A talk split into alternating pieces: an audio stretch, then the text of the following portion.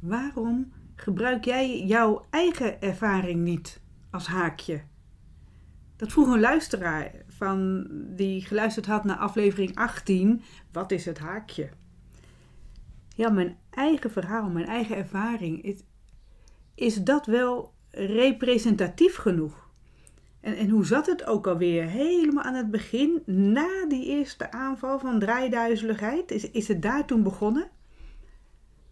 In aflevering 2 heb ik het over die eerste aanval, maar wat is daarna dan gebeurd? Wanneer kwam ik bij de KNO-arts terecht? Uh, hoe lang duurde het totdat ik de diagnose ziekte van Meniere kreeg? Nou heb ik dat allemaal bijgehouden in een map uh, in 2006 tot en met 2008. En ook wanneer die aanvallen van draaiduizeligheid zijn geweest. En uh, het hele proces ook van bij welke artsen, bedrijfsartsen, uh, de gesprekken met de werkgever, de reïntegratie. Dat heb ik allemaal in het kort benoemd, zodat ik zelf overzicht kon houden. En als ik dan teruglees, dan schrik ik er nog wel van, van hoe, hoe vaak ik nog zo'n aanval heb gekregen in het begin. Dus dat klopt wel dat bij de ziekte van Meniere in het begin die aanvallen uh, frequent aanwezig zijn.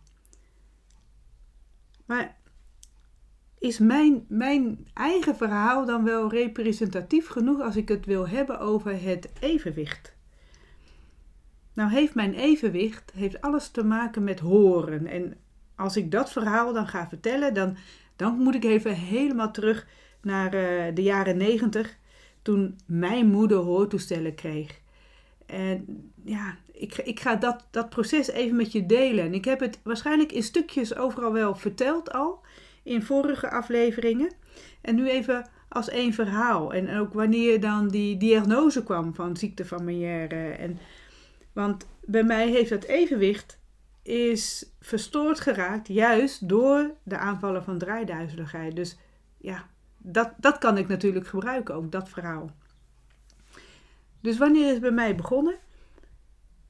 Toen mijn moeder dus hoortoestellen kreeg, ergens in de jaren negentig, had ik ineens iets van: hé, hey, als mijn moeder gehoorverlies heeft en het bleek dat zij dat al vanaf haar geboorte had en dat het gewoon steeds meer gehoorverlies is geworden, bleek het dat het ook erfelijk was.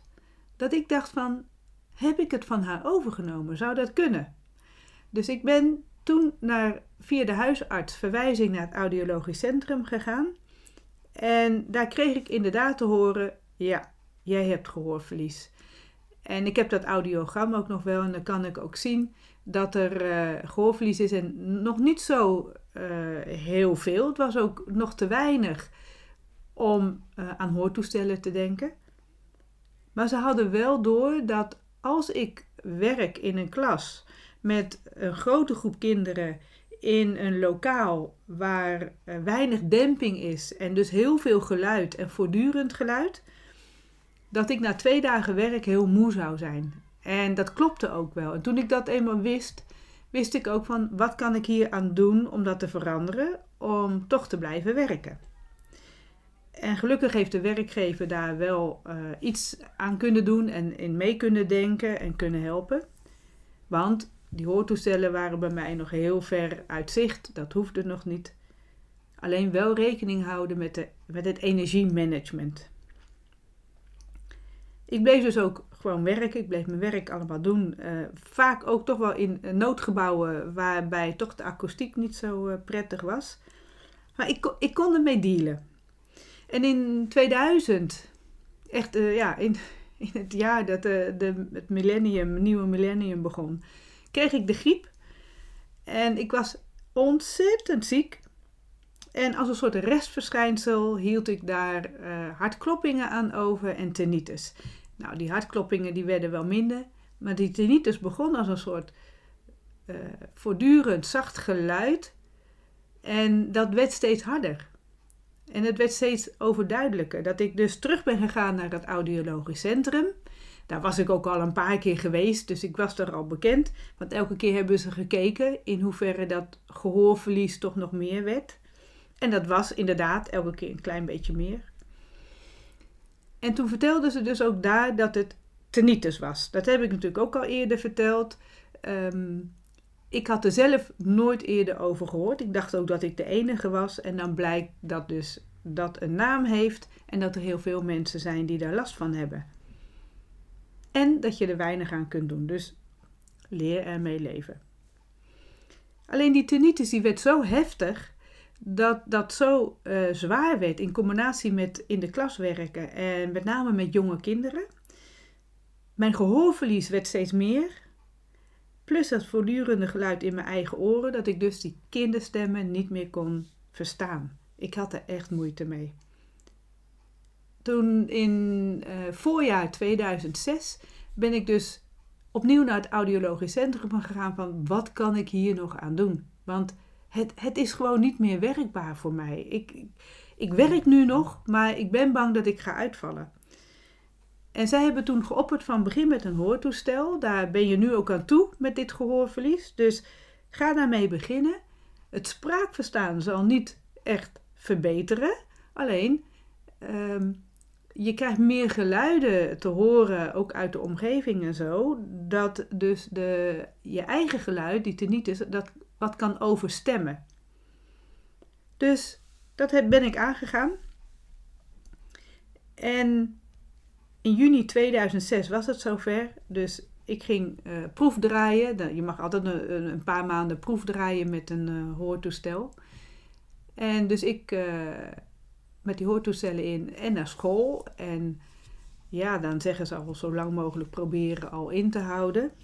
Dat heb ik gedaan en het werd ook in, in die week nog een keer bijgesteld. Werd het alweer wat luider gemaakt, want ze begonnen gewoon met, met heel weinig geluid uh, toe te voegen, dat het harder werd gezet en dat werd nog harder gezet. En meteen na één week kreeg ik dus een zware aanval van draaiduizeligheid. En nu kun je de schuld geven aan dat hoortoestel. Dat hebben ze ook wel gebruikt uh, in het krantenartikel toen het boek uitkwam. Toen hebben ze dat verhaal gepakt over dat hoortoestel die ervoor zorgde dat ik die aanvallen van draaiduizeligheid kreeg. Alleen, weet je, ik, ik wil dat hoortoestel niet echt de schuld geven.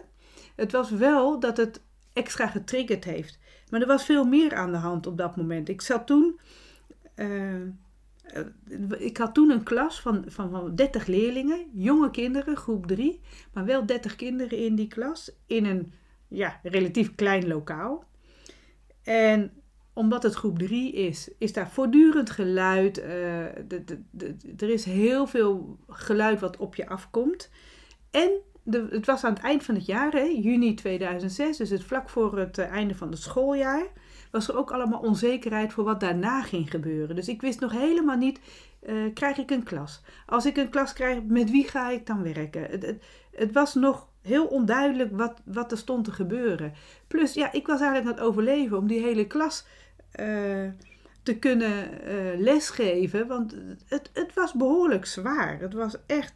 En dan ook nog eens een keer met zo'n hoortoestel beginnen en, en uitproberen. Dus ja, zo vreemd is het dan niet, die eerste aanval van draaiduizeligheid. Toen was het wel zomervakantie, kort daarna. En uh, ik ben alleen dus bij de huisarts geweest aan de aanval. Heb ik zelf gevraagd van zou het de ziekte van Meniere kunnen zijn? Want omdat ik al gehoorverlies had en tinnitus ben ik wel dingen gaan lezen. Het was toen ook dat je net allemaal in, op internet allerlei dingen al kon opzoeken. Dus het was al wel eens voorbij gekomen. En zou het kunnen zijn dat het de ziekte van Meniere is? En de huisarts, ja, dat zou kunnen. Alleen die diagnose wilde hij niet stellen. Toen was het zomervakantie. Ik heb de hoortoestellen weer ingeleverd bij de uh, audicien. Want uh, dat wij op vakantie waren, was het niet handig om, om steeds heen en weer te rijden om, om dat bij te stellen en zo. Dus, nou, lever ze maar in. Ik ga gewoon eerst rustig op vakantie en dan na de vakantie ga ik opnieuw met de hoortoestellen beginnen. Dat heb ik gedaan. In september dus kreeg ik weer de hoortoestellen en ging ik daarmee lopen. En ondertussen, ik had toen een klas samen met, uh, met een collega en we zijn de klas begonnen, het schooljaar begonnen. Alleen toen heb ik dus in die septembermaand meerdere aanvallen van draaiduizeligheid gekregen. Ik ben zelfs twee keer naar huis gegaan op het moment dat ik op school was, dat het echt niet ging en dat mijn collega zei: Jij moet weer naar huis. Tussen die aanvallen door bleef ik dus ook uh, heel instabiel. Dus ik ging dus wel steeds werken, maar ik merkte dat, dat mijn lichaam eigenlijk rust nodig had. Dat, ik, ik wist eigenlijk nog niet precies wat ik moest doen. En ik wist nog niet precies wat het nou was. Dus in oktober ben ik weer opnieuw naar de huisarts gegaan. En die heeft me doorverwezen naar de KNO-arts. En ik kwam bij de KNO-arts. Die heeft eerst een eh, MRI-scan gedaan van de brughoek. Om te kijken of daar alles in orde was. En in november, begin november, heeft hij die diagnose gesteld. Het is de klassieke vorm van ziekte van Meniere. Nou, die klassieke vorm, dat klopt niet helemaal bij mij. Uh, normaal is het zo dat mensen met de ziekte. Nou ja, normaal, dat is ook niet zo. Het is heel wisselend. Maar eigenlijk begint dus, dus uh, een aanval van Meniere. Uh, daar, daar start het mee. Met, als je de ziekte van Meniere hebt. Dan op een gegeven moment de tinnitus, die daar altijd bij aanwezig is tijdens zo'n aanval, blijft dan. En op een gegeven moment is er ook echt gehoorverlies. En dan met name gehoorverlies in de lage tonen. En bij mij is het andersom gegaan. Ik had eerst gehoorverlies. En niet in de lage tonen, maar juist een beetje in het spreekgebied. En ik kreeg eerst tinnitus. En pas in 2006 dus die eerste aanval van draaiduizeligheid. Dus het is eigenlijk andersom gelopen. Alleen ja, nou ja, op, op de, de combinatie van wat ik had en vlak van tevoren voor zo'n aanval, die druk op je oren, uh, dat, dat was allemaal al duidelijk voor de KNO-arts van dit is eigenlijk een klassieke vorm van de ziekte van Meniere. Andere dingen kunnen we uitsluiten, dat hebben we ook gedaan. Het bloed is ook onderzocht. Andere dingen zijn niet gevonden. Ja. Dat, dat is mijn verhaal. Dat is dus uh, vier maanden na de eerste aanval is de diagnose al gesteld. Waarbij ook nog vier weken vakantie tussen zit. Dat ik geen aanvallen had, maar dat ik ook niet met het hoortoestel bezig was. Dus als je die ervan afhaalt, dan, dan praat je eigenlijk over drie maanden. En dan vind ik dat voor zo'n diagnosestelling best, best snel. Dat het maar drie maanden is. Uh, en dan ben je wel vier, vijf, zes aanvallen verder. Alleen het was dus toen al wel duidelijk. Alleen er was natuurlijk helemaal geen behandeling voor. En dat verhaal is misschien ook heel interessant. Juist omdat er geen behandeling is. Uh, ik kan medicatie slikken tegen het braken tijdens een aanval. Ik kan uh, medicatie slikken om, om de aanvallen dus te verminderen. En dat is een, een, bekend medicijn wat gebruikt wordt, de beta-histine, bij de ziekte van Meniere. Dat heb ik ook geslikt. Wat ik, uh, waar ik ben, mee ben gestopt, dat zijn dus uh, het dragen van die hoortoestellen. Dat, ik heb ze ingeleverd ook uiteindelijk in november, de uh, hoortoestellen. Ik zat nog net in die proefperiode en ik heb aangegeven, onder andere met de audioloog en de audicien ook afgesproken van... Ik lever het in, ik ga nu niet verder met die hoortoestellen. Want dat had de KNO-arts ook wel gezegd. Ga maar eerst zonder hoortoestellen zorgen dat het weer allemaal rustig wordt. Dat de aanvallen minder worden. En kijk of je het luisteren nog uh, zo lang kunt doen zonder dus uh, versterking van een hoortoestel. Want dat had ik ook van, van zou het kunnen dat dat hoortoestel toch door veel te veel geluid en omdat ik in een hele uh, lawaaierige omgeving was in zo'n klas, dat ik te veel geluiden op mijn systeem kreeg. En ja, dat geluid kwam bij mijn oren in, maar het werkt niet zo goed naar mijn hersenen toe, want dat gehoorverlies is er al. En het geluid kan niet terug, want er zitten die hoortoestellen, dat, dat, het, dat het dus te veel geluid op mijn systeem kwam. Dat zou kunnen, dat, dat het dat is geweest. Dus uh, ja, dat, dat, dat die KNO wordt zei van stop maar met die hoortoestellen, was eigenlijk op dat moment wel een opluchting. Vond ik wel fijn. En wat er natuurlijk ook was, uh, ik ben dus uh, vanaf eind september of zo ook echt gestopt met werken. Want dat kon ik dus al niet opbrengen. Door die vele aanvallen was ik zo draaierig, zo instabiel tussendoor. Uh, ja, lichte aanval wil ik niet zeggen. Het is, het is gewoon een soort instabiel gevoel dat je dus als je loopt, dat alles beweegt. En op het moment dat je stil zit, viel dat dan wel mee, maar ik kon niet goed stabiel lopen. Ik was echt letterlijk mijn evenwicht dus kwijt. En ja, dan, ik kon niet op de fiets. Uh, ik kon me moeilijk concentreren op, op de dingen die ik moest doen. Dus, dus werken voor in de klas was natuurlijk ja, niet te doen. En ik dacht van, ik kan na de herfstvakantie, kan ik wel weer beginnen. En dat was dus helemaal niet zo. Dus toen ging het verder, uh, het schooljaar liep door, het werd kerstvakantie. Ik ga na de kerstvakantie wel weer beginnen. En dat was dus toen ook niet zo. Toen was het nieuwe jaar begonnen. En dan heb je de voorjaarsvakantie, dan wordt het wel na de voorjaarsvakantie.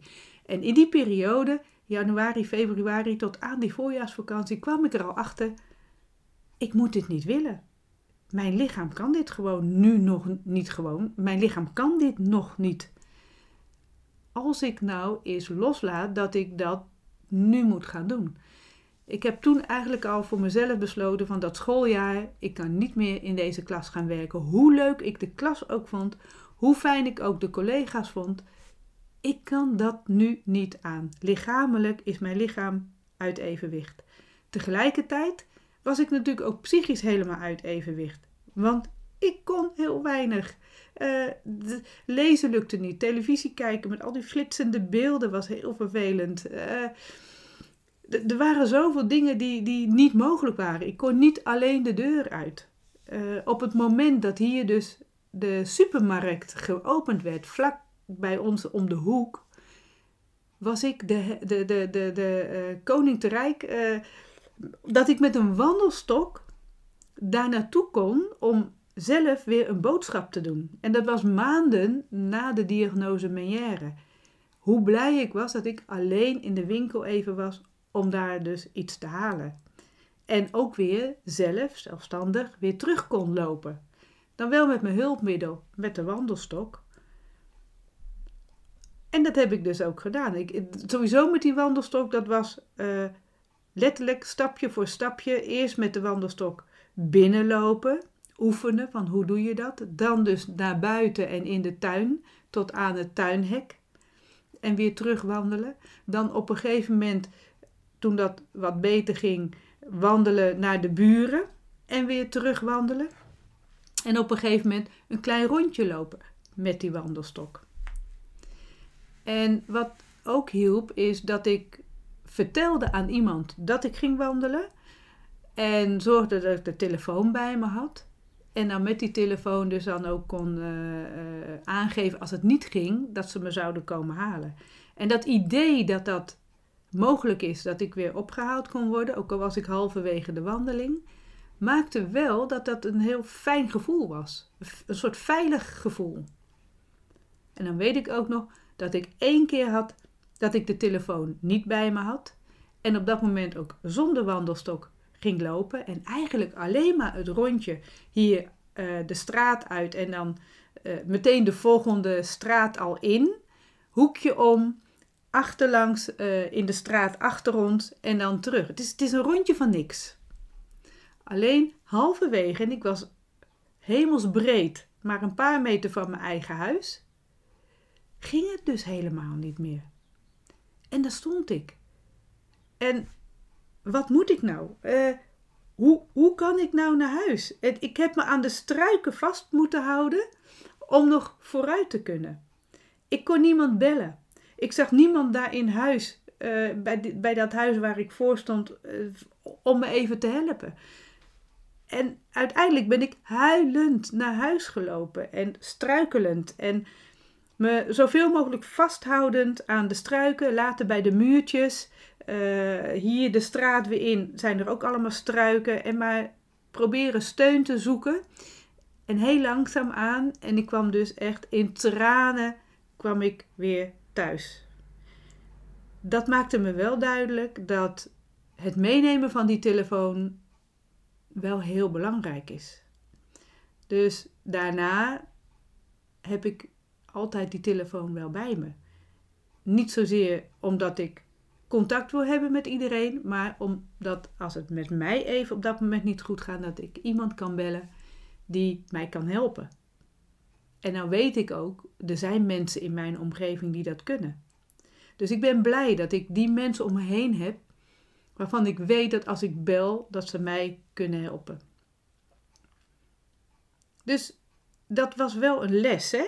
Uh, en mm, ja, met vallen en opstaan, en dan zowel letterlijk als figuurlijk, is het nodig om te leren omgaan met die ziekte van Meniere. Sowieso was dat een hele lange weg. En ik kon er niks over lezen. Uh, er was weinig informatie over. Dat was dus echt, dan heb ik het over 2007, 2008. En pas in 2011 kwam ik op het spoor van de Hoor mij. Dat was toen nog de NVVS, Nederlandse Vereniging voor Slechthorenden. En dat was pas in 2011 dat ik wist dat zij bestonden. En dat zij ook een commissie hadden, uh. En daar heb ik pas de eerste mensen ontmoet die ook Menière hadden. En dan denk ik, hoe is het mogelijk dat ik vanaf 2006 tot en met 2011 geen andere mensen tegen ben gekomen die ook hetzelfde hebben als wat ik heb? En hoe doe jij dat dan? Hoe ga jij ermee om? Dat was heel vreemd dat dat niet automatisch gebeurde dat een KNO-arts of een audioloog of een audicien, dat ze zeiden van zoek iemand op die dat ook heeft. En dan kun je samen uitwisselen ervaringen en kijken ja, wat voor jou handig is om te doen, om er anders mee om te gaan, om ehm, eh, hulpmiddelen die je kunt gebruiken. Dat, dat is een gemis geweest. En tegelijkertijd, omdat ik het zelf ontdekt heb, maakt het wel weer uh, zo bijzonder dat ik heb het bewust ontdekt. Ik heb de dingen ook best wel bijgehouden, ook allemaal. En toen ik eenmaal zelf met het reïntegratietraject begon in 2008, kwam ik ook heel veel meer over mezelf te weten. Om, om hoe ik in het leven sta, hoe ik altijd met mijn werk om ben gegaan, eh, wat mijn kwaliteiten zijn, maar juist ook mijn valkuilen. En die combinatie met dat ik daar bewust mee bezig was om mezelf weer op de rails te krijgen, om, om zelf weer nou ja, stevig te kunnen lopen, heeft wel gemaakt dat het zo uh, uh, gesetteld is, zo, zo duidelijk is geworden, dat ik daarom ook dat boek ben gaan schrijven van Meijer in Meland. Juist omdat ik er toen ook over ging praten op het moment dat ik lotgenoten leerde kennen. En, en dus daar ook vragen over ging stellen, maar ook daar zelf over vertelde. Dat mensen zeggen, maar waarom ga je dit niet delen? Waarom, je, je kunt het zo mooi onder woorden brengen en, en zo duidelijk stellen. En waarom deel je dat niet? En nou ja, in dit geval, waarom schrijf je het niet op? Nou, had ik natuurlijk al een heleboel wel opgeschreven, maar niet in een boek natuurlijk. En zodoende is het wel het boek gekomen. Manière in Balans is toen ook via de NVVS ben ik bij een uitgever terechtgekomen. En die heeft toen ook gezegd, ga dat schrijven. En tijdens dat hele schrijfproces kwam alles natuurlijk weer terug van het begin. En moest ik weer teruggaan naar het allereerste begin, de eerste aanval en, en hoe dat hele proces is verlopen. En dat maakt het wel heel boeiend. Dat, dat, dat ik dat mocht ontdekken, is voor mij nog steeds, ja, dat is mijn hulp geweest om er goed mee om te kunnen gaan. Om te accepteren dat het er is. En ik zeg bij accepteren altijd van dat is niet één moment. Uh, acceptatie is een doel en dat doel, daar, daar loopt een weg naartoe. Dat is een heel proces.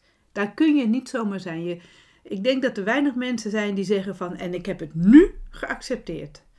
Dat, dat gaat geleidelijk. Daar zijn een heleboel dingen voor nodig om daar te komen. En dat heb ik natuurlijk ook uitgelegd in, in het hele model van uh, Menière in Balans. Maar dat acceptatieproces geldt natuurlijk voor alles wat je overkomt wat in eerste instantie schrikken is, wat daarna een soort worstelfase is. En dan op een gegeven moment kom je bij dat moment dat je zegt van ja, nu, nu, zit ik in, het acceptatie, uh, in de acceptatiefase. Want je valt af en toe weer terug. Dat, dat, wat er ook weer gebeurt, bij mij is het hele evenwicht is beschadigd door die aanvallen van draaiduizeligheid. Dus er is altijd een evenwichtsbeperking. En af en toe komt er dan weer zo'n aanval. Of het zijn dan gelukkig bij mij allemaal lichte aanvallen. En dan wiebelen, wiebelige dagen. Zoals ik eigenlijk in het begin steeds tussendoor had, heb ik nu af en toe zo'n dag dat het een wiebeldag is. Instabiel lopen. Uh, niet goed kunnen focussen. Uh, moeilijk vindt om de regels in een boek of op de computer te kunnen blijven volgen met mijn ogen. Dan, dan die dagen zitten ertussen. Uh, dat is dus even terugval. En is dat erg? Nou ja, je kunt dat heel erg vinden. Soms komt het helemaal niet uit. Maar meestal is het dan dat ik weet dat het uh, tijdelijk is en dat het wel weer beter wordt. Dit verhaal is natuurlijk bruikbaar. Alleen ja, dan gaat het heel puur over de ziekte van Meière en niet direct het evenwicht. Dan, dan mag ik dat evenwicht veel meer naar boven laten komen.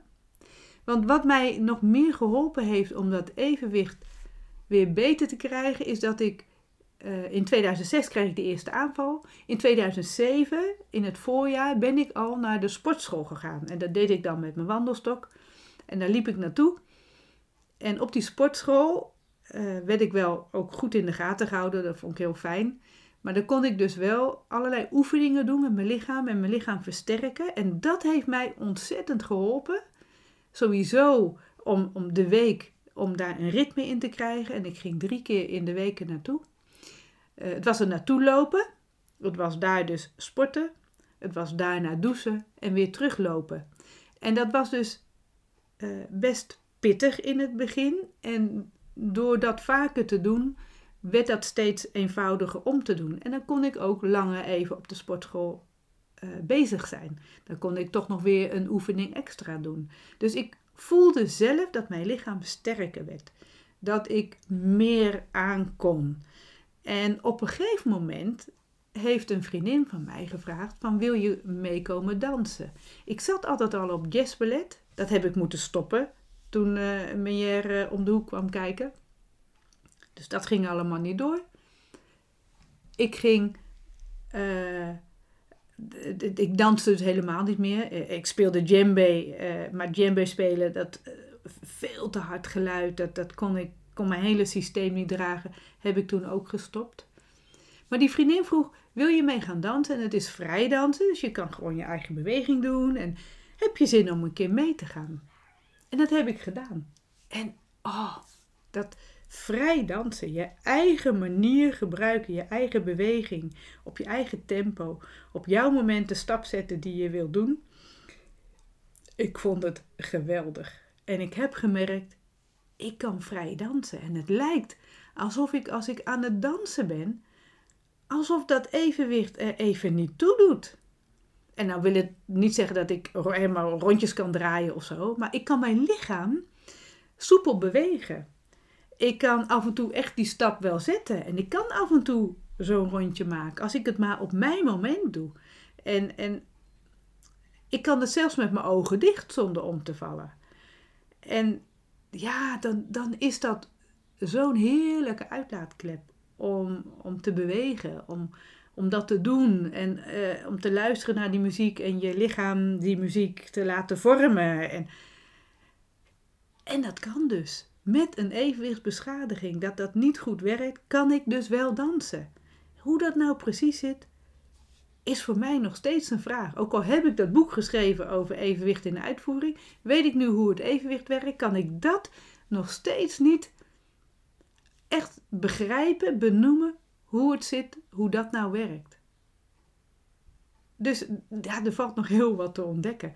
De, ik, ik kan daar nog heel veel over vertellen en, en over, over uit gaan zoeken hoe dat nou precies zit.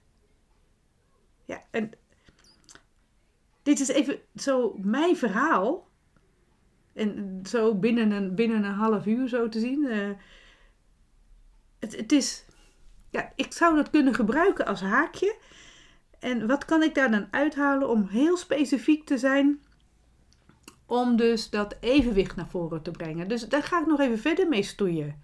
Ik ben in ieder geval een stapje verder dat ik eigenlijk heel dicht bij mezelf kan blijven.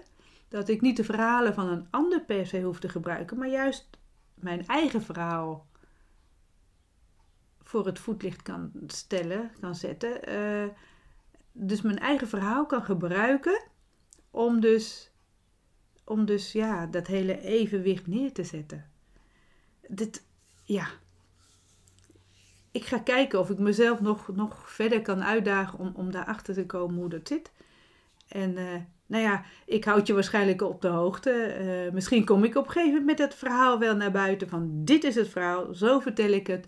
Uh, met vijf minuten is helemaal helder waar het om gaat. Ja, of, of in tekst, hè, uh, dat ik het opschrijf. Dat je het ergens kunt lezen. Dat het in een krantenartikel komt. mooi neergezet. zonder, zoals dus ooit, dus over, ooit, in september dus was, afgelopen september in 2020, dat ze dus die, dat hoortoestel gebruikt hebben van, ja, en toen ging het mis met het evenwicht. Dan denk ik, nou ja, was niet alleen dat hoortoestel. Dat was misschien wel de trigger, maar er was nog veel meer aan de hand. Dus hoe kan ik dat uh, een mooie titel van maken, zodat het meteen helder is en toch een probleem is? Want daar gaat het om. Dat, dat haakje, dat, dat, gaan ze vaak uit van dat, dat, dat er een probleem is. En dat probleem is oplosbaar. Ja, en als het evenwicht niet goed werkt, kunnen we het evenwicht niet verbeteren. Dus wat werkt dan wel? En ja, dat kan mijn verhaal natuurlijk dan zijn. Goed, ik stoei, ik stoei wel mee verder. Uh, goed dat je tot zover geluisterd hebt naar mijn verhaal. En uh, laat maar eens even weten wat jij daarvan vindt. Is, is dit nu het haakje wat ik kan gebruiken? Dus ik hoor het graag van je.